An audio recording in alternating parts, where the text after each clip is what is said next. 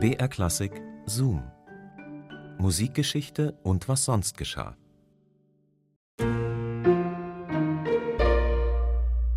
Es ist absolut großartig, wenn man Eltern hat, die einen in dem unterstützen, was man macht. Meine Mutter zum Beispiel hat immer gesagt, wenn man wirklich Spaß hat an der Sache, dann ist man auch gut darin und dann sollte man das auch machen.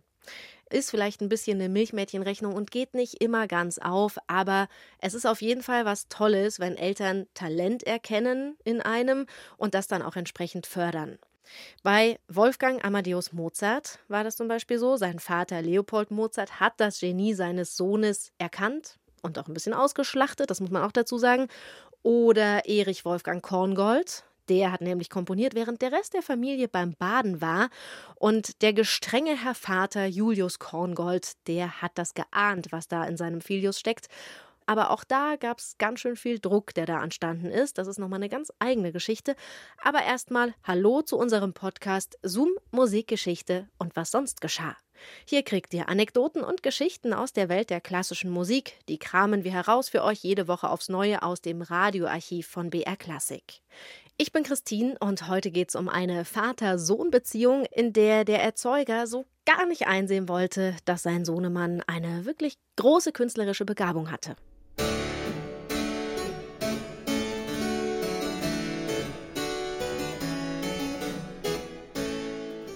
63 Jahre war Georg alt, als er am 23. Februar 1685 zum achten Mal Vater wurde.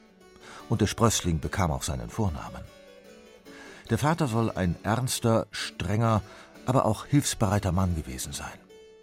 Zudem war er ein rechter Dickschädel. Ihm hatte es nämlich nicht gefallen, gemäß der Familientradition das Handwerk des Kupferschmieds auszuüben. Er wurde Wundarzt, nahm an mehreren Feldzügen als Chirurg teil und erwarb sich mit seiner Heilkunst einen gewissen Ruf.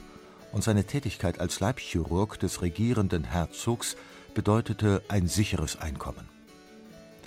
Der Sohn Georg sollte den Dickschädel seines Vaters erben. Er zeigte nämlich schon bald Anlagen, die seinem Ernährer alles andere als gefielen und so gar nicht in das Bild einer bürgerlichen Wohlanständigkeit passten. Oft trieb er sich auch auf dem Marktplatz herum, immer ohne die Absicht, etwas einzukaufen. Alles musste heimlich vor sich gehen, denn der Vater, der seinen Sohn schon als zukünftigen Juristen sah, duldete keinen Widerspruch. Der Bub hatte es schwer, sich durchzusetzen, schon weil ihm das hünenhafte Aussehen seines Vaters Angst eingeflößt haben muss. Aber die Leidenschaft des Buben war größer, und er konnte sich auf die Hilfe seiner Mutter und einer Tante seiner Patin, verlassen. Die hielten dicht, wenn er sich mit seinem Apparat, den sie ihm geschenkt hatten, auf den Dachboden zurückzog, um damit zu experimentieren. Und was hier passiert, scheint wie ein Wunder. Der Bub scheint sich ohne fremde Hilfe, ohne Anleitung, sich nur auf seinen Spürsinn verlassend, prächtig weiterentwickelt zu haben. Und das mit pochendem Herzen, vom Zauber des Verbotenen umweht. Eine Kostprobe seiner Kunstfertigkeit stellte Georg unter Beweis, als er sich mit sieben Jahren dem Herzog in Weißenfels präsentiert. Dieser legte dem Vater nahe, der Begabung des Sohnes nichts in den Weg zu legen. Vater Georg war verunsichert, gab nach, bestand aber weiterhin auf einer juristischen Ausbildung seines Sohnes. Ein Anwalt in der Familie war schon deshalb angezeigt, weil er selbst ein eifriger Prozessierer war. Als Sohn eines geachteten Bürgers besuchte Georg nun die Lateinschule, frönte aber zugleich seiner Leidenschaft, die er nun nicht mehr heimlich auf dem Speicher ausleben musste. Und wieder reizte es Georg, sich in der höfischen Welt vorzustellen. Diesmal in Berlin. Kurfürst Friedrich III. ist beeindruckt von dem nun Zwölfjährigen, will ihm eine Studienreise nach Italien finanzieren, ihn später gar an seinen Hof holen. Dem Vater ist dies nicht recht, aber als Georg nach Hause zurückkehrt, ist er gestorben. Nun hätte der Sohn ja die Juristerei sein lassen können, aber er tat es nicht. Es scheint, als würde dieser Übervater über den Tod hinaus seinen Dickschädel durchsetzen können. Georg absolvierte also mit Erfolg das Gymnasium und schrieb sich am 10. Februar 1702 an der Juristischen Fakultät der Universität Halle ein. Und das fünf Jahre nach dem Tod seines Vaters. Doch nun scheint sich das Blatt zu wenden. Georgs wahre Neigungen lassen sich nicht mehr unterdrücken. Und er lebt sie aus, zieht in die Welt und wird zu einer Berühmtheit, die ihresgleichen sucht, aber nicht auf juristischem Gebiet. Denn der Bub, der sich vor seinem Vater fürchtete und heimlich auf dem Dachboden Klavikord spielte, der auf dem Marktplatz in Halle den Stadtpfeifern lauschte und sich in jungen Jahren den Landesherren als Organist und Cembalo-Spieler präsentierte, war niemand anderer als einer der bedeutendsten Barockkomponisten. Einer, der zusammen mit Johann Sebastian Bach oder Georg Philipp Telemann in einem Atemzug genannt wird. Georg Friedrich Händel.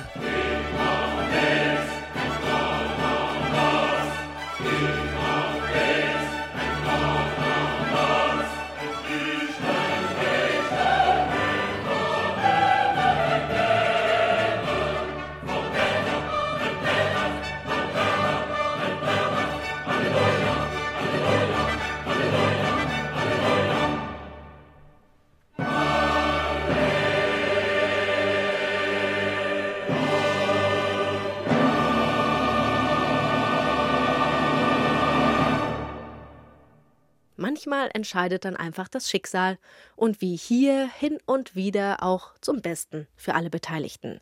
Zoom, Musikgeschichte und was sonst geschah gibt's immer samstags neu in der ARD Audiothek und natürlich überall da, wo ihr Podcasts hört. Wenn euch der Podcast gefällt, dann lasst doch gern ein Abo da. Und in unserer nächsten Folge geht es dann um Friedrich Smetana. Genauer gesagt geht es um einen Freund, der so geschockt ist über Smetanas Taubheit, dass er seine Gefühle, naja, ich sag mal, im nächsten Wirtshaus zu ertränken versucht. Ein Bier bitte, ein großes dunkles. Jetzt haben Sie es geschafft. Dieses Pack, dieses Hinterlistige. Sie haben ihn zugrunde gerichtet mit Ihren Hetzen, diese Schmierfinken. Wie soll er das schaffen? Wie soll er denn komponieren, wenn er nichts hört? Bitte schön.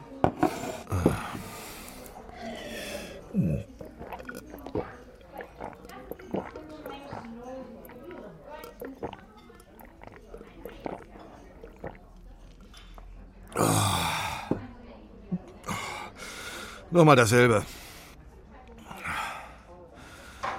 Vielleicht kann ja der List dem Bedeschich noch mal helfen. Die beiden sind doch befreundet, der hat Einfluss. Vielleicht kann der sich ja noch mehr einsetzen für ihn, Werbung machen für seine Kompositionen. Ach, am besten seine Klavierstücke spielen oder zumindest seinen Schülern und Verehrern ans Herz legen. Irgendwie muss doch das Geld reinkommen. Welche Möglichkeiten Smetana schließlich findet, um irgendwie trotzdem an Geld zu kommen, also trotz seiner Taubheit, das erfahren wir dann alles beim nächsten Mal. Bis dahin macht's gut, eure Christine.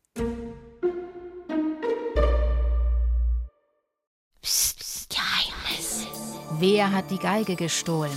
Woher kommt die geheimnisvolle Stimme? Was verbirgt sich in dem alten Opernhaus? Macht mit und löst unsere spannenden Rätsel und Kriminalfälle. Das Geheimnis. Musikalische Krimis und Rätsel zum Mitraten.